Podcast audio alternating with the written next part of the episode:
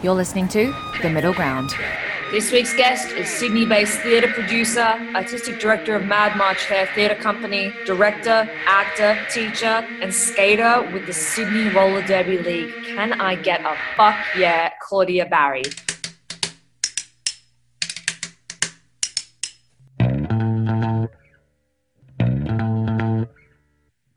I am so excited to have On the show.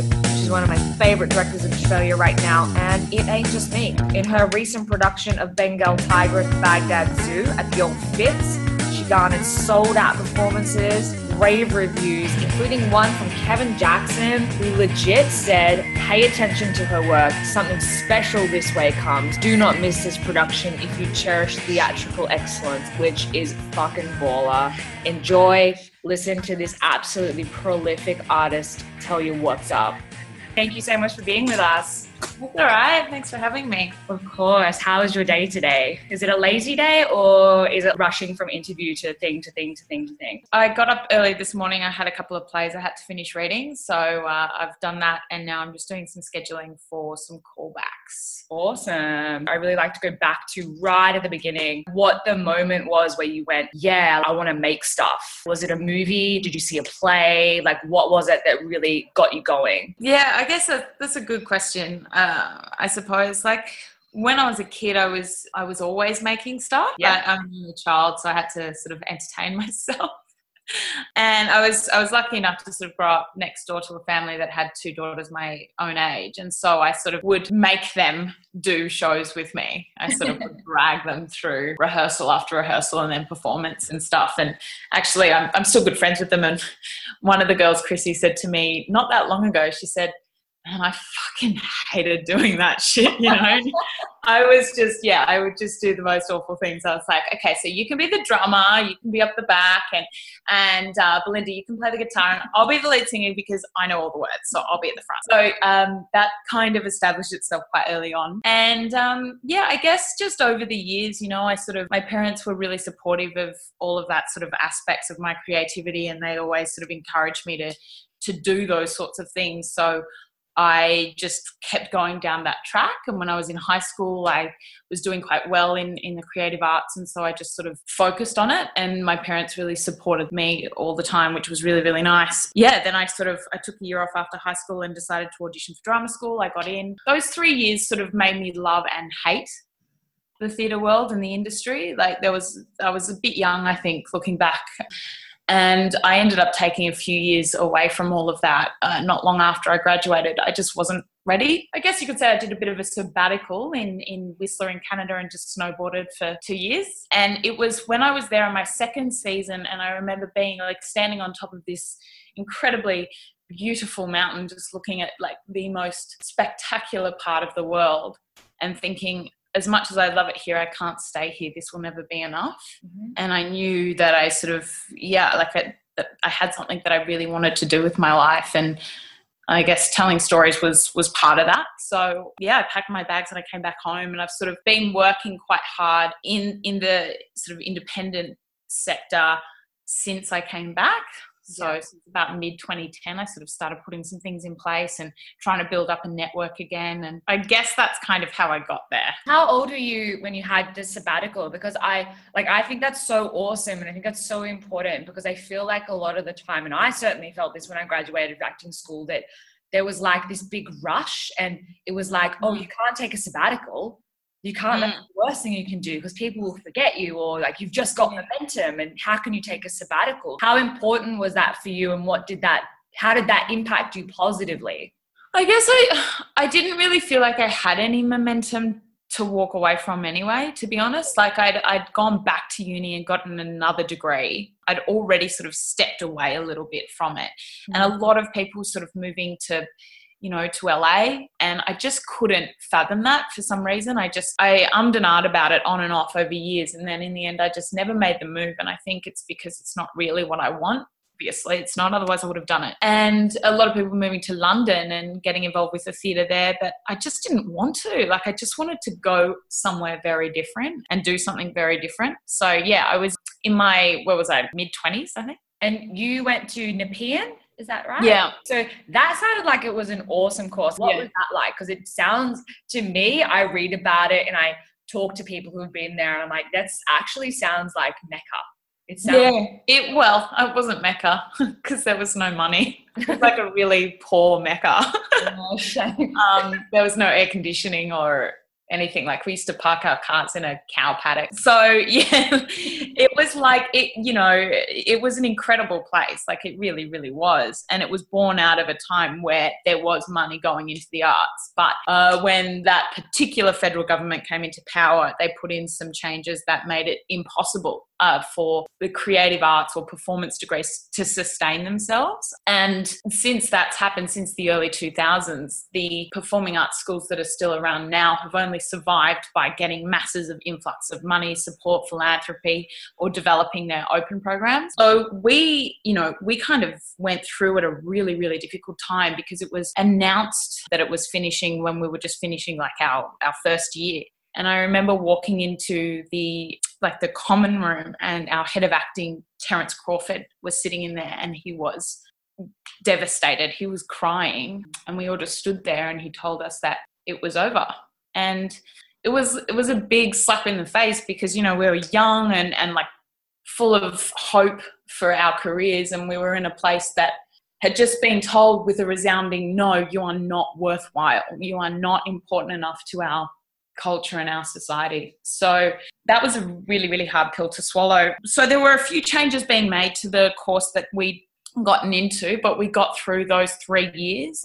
One of the best things about Nepean was this this thing that had been devised years before I went there called Centre Stage, where when you're in second year, you spent the year doing a series of fundraisers and you'd work together as a group to make anywhere between twenty to thirty thousand dollars, and you would use that money to take two of your graduating shows to the city for a season at the Seymour Centre.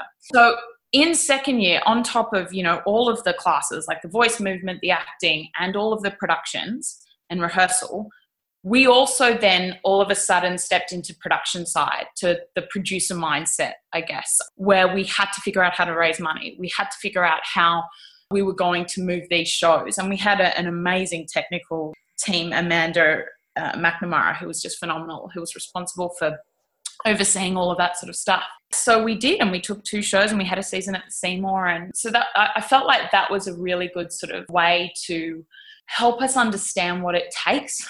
You know, to put on a show, to actually understand the currency of money and how expensive it really is. And also the other thing that they they did, which was very useful, was in a graduating production, even in second year as well, not just third year, if you didn't have a lead role, you had to also step into a production role. So, you know, you might have a lead or a supporting lead role in one or two of the productions, and then in the other production, you would do something else. You would do stage management or operating or marketing. I somehow ended up being the standard marketing person. So I sort of took over from Luke Rogers, who was running things incredibly efficiently uh, in the office in his final couple of years there. And then I sort of stepped in. So I'd spend all my spare time in the Nepean office doing producer stuff. You went as an actor, yeah? Yeah, yeah. I went as an actor. I was focusing on acting. That was going to be what I wanted to do with my life. I didn't even think about directing. I didn't even really know what that was. It just seemed like a whole other world to me that I couldn't do. So, what was the first show you ever directed? Well, actually, first year out of drama school, my friend uh, Kate Skinner and I started a theatre company, and we did a little pub show, which I directed. But I was, I was so reluctant to call myself the director because I didn't think I was qualified. So I was like, "Oh, I directed it, but with everyone else's help." it was fucking ridiculous. So, do you prefer directing or do you enjoy acting as well? I, I really like both sides of it. I the directing sort of train that I'm on now started at the beginning of 2015 when I missed out on a on a big acting job that was going to see me move to Melbourne. And I had this play that I'd wanted to do for a while, but there wasn't a role in it that was suitable for me. But I had a really strong idea about how I wanted to do it. And I really, really wanted to put it on. And I wasn't happy with just producing it. And I just thought, well, I'm going to give this a go. And I loved it. I really, really loved it. And it was terrifying. It was beyond scary, like way scarier than acting and I guess that's because it was newer to me and I just didn't feel like I'd proven myself. Whereas I felt like, oh, I've established myself. I know I can act. I know what kind of actor I am. But I had an amazing assistant director with me who's one of my best friends, Garth Holcomb, and he was like the most amazing support. So, so 2015, I sort of started the, the train that I'm on now, I guess. Awesome. That's not that long ago. No, What, no, it's not. But then I just, that year, I did like five shows. yeah, right. I, I was performing in one of them, but the other four I directed or Mhm. assistant directed or co-directed or And they were all independent productions. yes. Well yeah like there was a drama school production in there. Um, i went down to tasmania to direct a production for loudmouth. I shivered was the first show of that year that i did. I performed in a one woman show dark vanilla jungle in september. And what else? Yeah i did a drama school uh, grad show with moy stafford that i co-directed with him. Wow. yeah. All in one year. yeah. Incredible. So I'm not doing that again yeah. so on that, I mean, being independent, most of those productions being independent. I mean, how do you sustain yourself, and what are your tips on finding work-life balance? Because we know that you know, independent. Maybe you have to wait to be paid. Maybe you don't get Yeah. paid. It's not.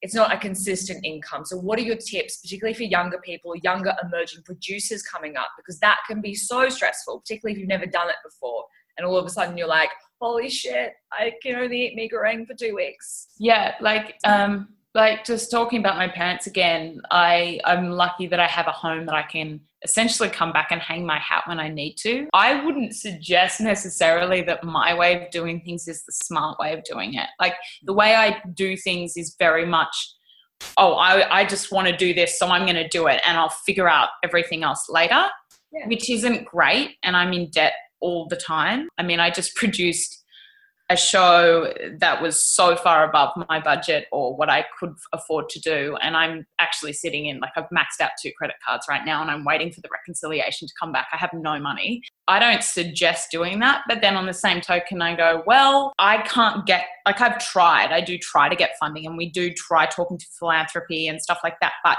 it's limited what's available. And so sometimes you have to go, well, I still want to do this. I'm going to find a way to make it work. So, as far as work life balance goes, I guess if you really want to do it, you have to find a job that's pretty flexible. I went back and got a teaching degree so I can teach in schools. That's pretty decent pay. I can pick it up whenever I want almost. Some days I'll teach, sorry, some weeks I'll teach one day a week uh, if I've got rehearsals and stuff around that. Uh, other days I'll teach five days a week. So it's really flexible, but on the same token, you don't you don't know when your next paychecks coming from, which is really, really scary. Mm. So I think it would be figure out how you're going to make the money, actually, mm. figure that out because it's important. I, I, I think when we were in third year, we had certain actors in the industry who had worked consistently since graduating stand up at the MEAA information day and said, if you want to be an actor, you can't work in any other fields. You can't do anything else. And I was like, well, you're a fucking idiot because Good. it's like a 4% employment rate, dude. Like, I don't know how that's possible. So, yeah, yeah, I would figure those things out. And then also find find something else in your life that is that brings you joy. Snowboarding brought me a lot of joy, but I had to go to the other side of the world to do it and I couldn't do, you know, have the performance side of things as well. So, about a year and a half ago, I did discover something else that had nothing to do with the industry that brings me an immense amount of joy. And it means that I'm often, you know, exhausted, but like, yeah, if you can find something else, it helps. What is it? Is it something awesome? Yeah, I play roller derby. Yes, that's dope. Yeah. I mean, a lot of people do it. I certainly did it. I was very like one track minded, particularly when I graduated. Like, oh, if I love anything else, it means I don't want acting or I don't want this industry. Yeah, it's bullshit. Yeah, right. Yeah, it's it's absolute bullshit. And also you then just reek of desperation. Yeah. One of the things that I've noticed now that I don't, I'm not focusing on acting, I'm not interested in it, and I've just gone, I'm going to take a bit more control of my own career instead of waiting for someone to say to me, oh, you're right for this role or this is what you should be doing. I'm not a writer. I, I've never written anything, uh, really. It's not my kind of jam. It's just not what I'm good at. But I am good at making things happen. So that's where my kind of skill set lies, I suppose. And it helps you then propel into other creative endeavors. And the more things that you can do, directing, writing, producing, and acting, sure. But the more things that you're capable of doing, I think the more fulfilling your life will be. Because if you're just acting, you're going to be pretty miserable. Yeah. Now, in terms of like running your theatre company, to take my hat off to you because it's it's a big job. How do you? Like I was like doing a bit of a stalk as you do. So you produce and direct a lot of your shows. So how do you wear the hats?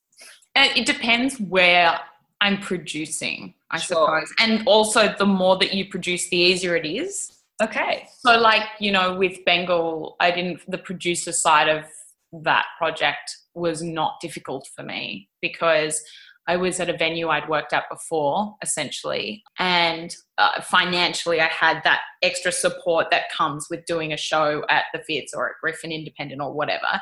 It's not an external hire. So, financially, it's not as demanding. Yeah, so it's just experience. The more you do it, the better, I suppose. Uh, but it does take its toll on you. I think sometimes you have to. Uh, I found this actually more so when I was acting producing because if I went into bump in, like if I go into production week or tech, it was really kind of hard for me to take that hat off and focus on the job that I had to do as an actor. Hmm. Very much had to sort of go, okay, I'm not looking after that side of things. That was harder. I think it's easier to split those two roles when you're directing because you're sort of outside looking in.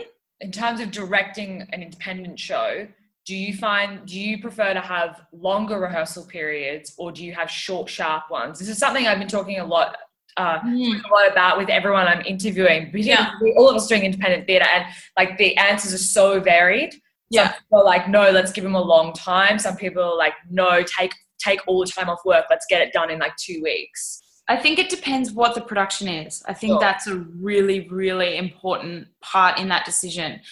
Often it will be a financial um, consideration, but at the end of the day, like Bengal, for example, originally it was just scattered rehearsal. It was one to two days a week, then two days, then two to three days a week. And that actually came about just trying to fit around everyone else's availabilities. Like I had a cast of seven and it was just like I hardly worked at all. That's one of the reasons I'm so broke is because I honestly could not accept hardly any work because I had to be available for everyone else. And then I decided to bring in a chorus, so then I needed all seven people there and it was just it was hard. But because of the type of show, it really needed a long process. I had actors who had to learn Arabic that couldn't speak a word of it. Um, I had actors that needed to really sit and resonate in what the given circumstances of the world of the play really was. I don't think that anyone can just step in to a four week rehearsal process and go, yeah, okay, I turned up nine to five. Now I know what it is to be a Marine in the army, or yep, now I know what it is to be an Iraqi living throughout, you know, the Iraq war. That's bullshit. Like you need time. And I assume that my actors will be dedicated enough to spend all of that extra time at home percolating in the world of the play. And they do. And they did. You also need extra time up your sleeve if shit goes wrong, mm-hmm. because shit goes wrong often, a lot. And what's your advice when shit does go wrong? Because I sometimes feel when I was had an independent theatre company in Queensland, sometimes I felt a bit boxed in because I didn't have money to play with. So like sometimes there was an actor I really needed to fire, but we were on in two weeks, or like stuff like that where you're really boxed. in. I, yeah, does that make sense? Yeah, it does. I think you have to, when that happens, you have to hope to God that there's someone else out there that can step in and do the role and do it justice. In Sydney, there are no shortage of brilliant young actors around. Like at the end of the day, if you have a decision to make, you have to make the right decision that is for the safety of your cast and the benefit of the production. Yeah. Money money does suck because sometimes you know you have a certain role that you need to cast and you desperately need someone of this ethnicity, this age, this sort of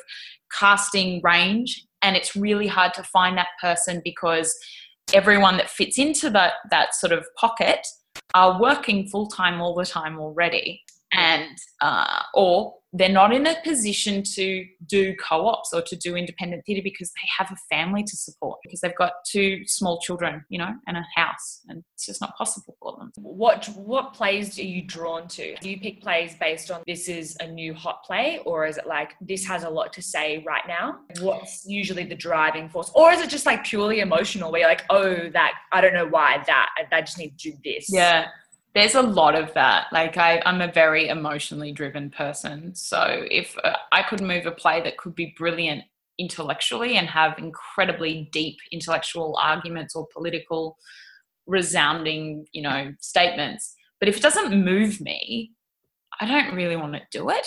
Like I just I have to be able to sit in this rehearsal room for two to three months and be passionate about the story that I'm telling. And I have to have a reason to get out of bed and go because it, it, does, it takes everything from you doing these shows, as it should, I suppose. So you really do need to care about it. And I think that the majority of shows that I've directed, I have also produced, meaning that I have chosen to do it. Mm. Or someone sent it to me and I loved it. And I went, yeah, okay, I'm going to add that to my list. But yeah, like, oh God, I don't know. I do try and read a range of plays from a range of places and a range of, you know, contemporary and classics and stuff. I am drawn to contemporary theatre. And yeah, I mean, look, the plays that I've, I've just actually been reading a lot because it's submission season. And the plays that have made it to sort of my short list, they're all quite different, but they, and they all have, yeah, they all have very different messages that they're saying, I suppose but they all move me for some reason in some way. Now, uh, in terms of the arts cuts that happened, did that affect you or did you not really feel feel those effects? Well, directly not as much because we never got any anyway. Sure. So like it's been a long time since money has trickled down to that tier. I find though it does it does essentially trickle down because if it cuts the medium sector, then they're limited to what they can, you know, offer support. Um, an example, I guess, is that um, we are very much reliant on the support of the main stage companies. If they don't, or and the main the big institutions, educational institutions as well if they don't support us anymore, and by support, I mean helping us out with rehearsal venues when we get stuck, building a set for a cheaper price than they would usually, hiring out costumes and set pieces at a much cheaper price um, than they would usually. All of that kind of stuff, you know, if, if they pull that support from us, that's going to make a huge difference as to what we can produce and what we can do. And when the strain is felt for them, they're less likely to help us out as well i think you know but in, you know in saying that like we the the um the resources that we got to make bengal happen the way it did were quite phenomenal. And if it wasn't for the fact that my designers had very good working relationships with the institutions and the theatre companies that they work with we wouldn't get what we got you know because there's no way that and a lot of people were watching that show and they went how how did you do that? Like how can you do that in independent theatre?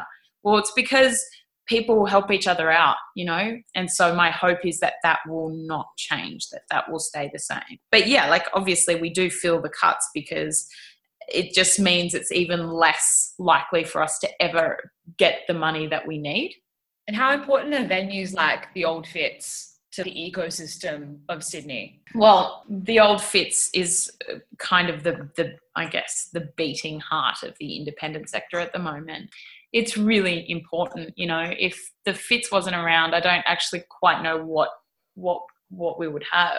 just that that's kind of it. That's where everyone wants to work at the moment. But it's like it's super hard. I mean, you know, Redline have an immense amount of pressure on them. They're pushing against a lot of stuff every single day. They're pushing against a lot of stuff to make everything happen all the time.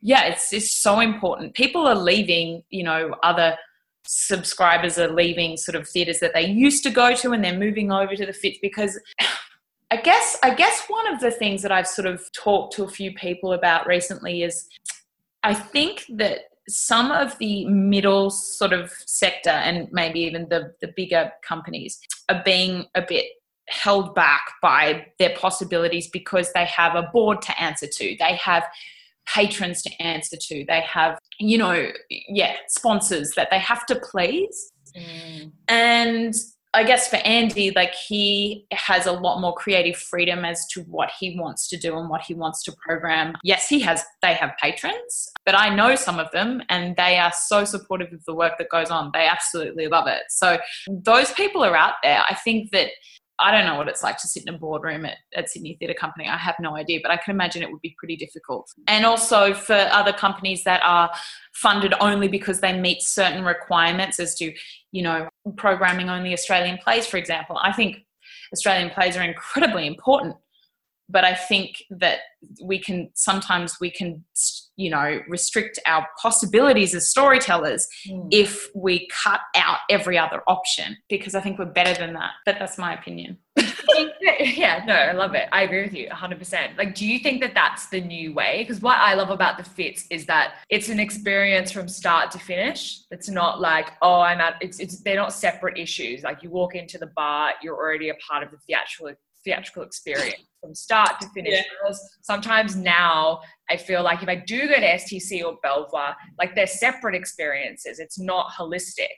Do you think that, mm. that makes sense? Do you think that that's like yeah. way, particularly for the younger generation? Because I just feel like the Fitz is making theatre cool again. Yeah, yeah, yeah. It does make theatre cool. I guess that's a good word for it. If you know, but it could still, they still could, you know, they definitely need a bit more support, a bit more backing to to keep things up and running because it's it's an old garage. Yeah. so it might be cool to go and visit, but to work in it, it can be hard. Yeah. You know? And that's why when you read articles from other artistic directors that talk about like having rain outside and fireworks really as, you know, convenience to the rehearsal space, I just yeah.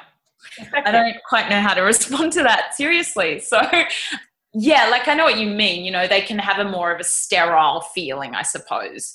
Yeah i i think that there is a possibility well i would love to see that is that you can liven up those those kind of foyers. You can yeah. make them more of a creative hub. I I'd love to see some of those foyers open during the day as cafes, as like, you know, use having used books or having artworks up on the wall, you know, um, having poetry readings throughout the day or having, you know, a, you know, a singer songwriter, like just to liven things up a little bit. That would be really, really beautiful because there are, there, there's theatres that are sitting there that are dark all day, yeah. you know, and completely shut on Mondays, for example, or Tuesdays or whatever. And it's just a waste of real estate. But you know, I know that it's that running costs are, are tough. And um, that's where I just think that it all trickles down from the very top. Sydney real estate is just disgusting. well, just, we just need to stop drinking coffee and eating smashed avocado. Yeah, it's all it's all our fault. Yeah, basically, we're wasting money. yeah, obviously, naturally. Yeah. What? So, what's the big dream for your theatre company in ten years? Dream casting. Money's not an issue. Where do you want it to be? I would love to see another venue open. Like I, think that that the work is there. I think the audience are there, and I think that the creatives are there in spades, and the stories are definitely there. I think that at the moment, you know, we've got so limited, such limited venues to work with. I would love, yeah, I would love to see another venue open. I think that's something that you know, uh, maybe one day, you know, I'd I'd have a hand in in something like that that kind of artistic director role, but I don't know that I want to answer to people. Yeah. no, fair enough. That's totally fair. So I don't know. I have no idea what my what the end goal is really. It's like I said, some point it money does come into play. Things need to become sustainable. Like I can't I'm living at my parents at the moment. I can't stay here forever. Yeah. I get it. Um, what kind of actors do you like to work with? I like to work with actors who are self motivated, who are, you know, will do other things in their career to further their career, that are not just waiting to be told what to do, when to do it. I like actors that are interested in telling the actual story. There's a lot, a lot of times, you know, actors will come in for an audition or they'll want an audition or they'll want to work on a play just because they want something to do you know, because they're desperate to work. And I don't blame them, you know, that like I totally understand that. I know how it feels. But that's not the reason that you should do a play. It's mm. just not like if you don't care about the story, then you shouldn't be doing it. my the the cast that I had for Bengal cared so deeply about that story and about their characters and and why they were on stage every night. And I was like, this is what it should always be. And sometimes you go and watch a play and you know, I think that the audience absolutely knows if the actors do not give a shit about the story they're telling. Mm. So obvious. Because if they don't care, then the audience won't care either, you know. So yeah, I like actors like that, really. And I like it when they turn up on time. That's really nice. That's a simple request, you know. Yeah. No, I, I just I, I, just like them that it, the the ones that have discipline. I like working with actors that have discipline and are doing it for the right reasons. And how important do you think is that the emerging discussion about uh, mental health and the arts? Because I know now we've got like the Artist Wellness Collective opening up in Melbourne, soon to be in Sydney. How do you think that will positively affect the industry and the work you do as hmm. well? Well, I think that something that is so difficult in the arts is that we get pushed to our limits, like our absolute limits, because money is such an issue. Like mm. uh, being creative, the minute that you have a creative mind, all of it already, your brain works in such a way that it processes things differently. You add a whole heap of extra stress on yourself. I have an A type personality, so I put huge pressure on myself. I'm incredibly competitive. I find it hard to sometimes keep things in perspective.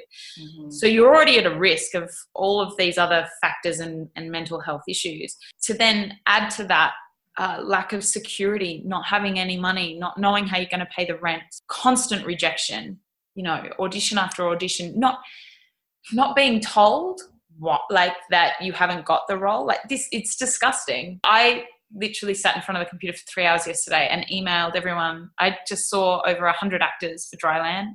And I sat down and I emailed everyone that auditioned to thank them for coming in. So I had to do all the callback auditions, but I also emailed everyone anyway. I don't just ignore them.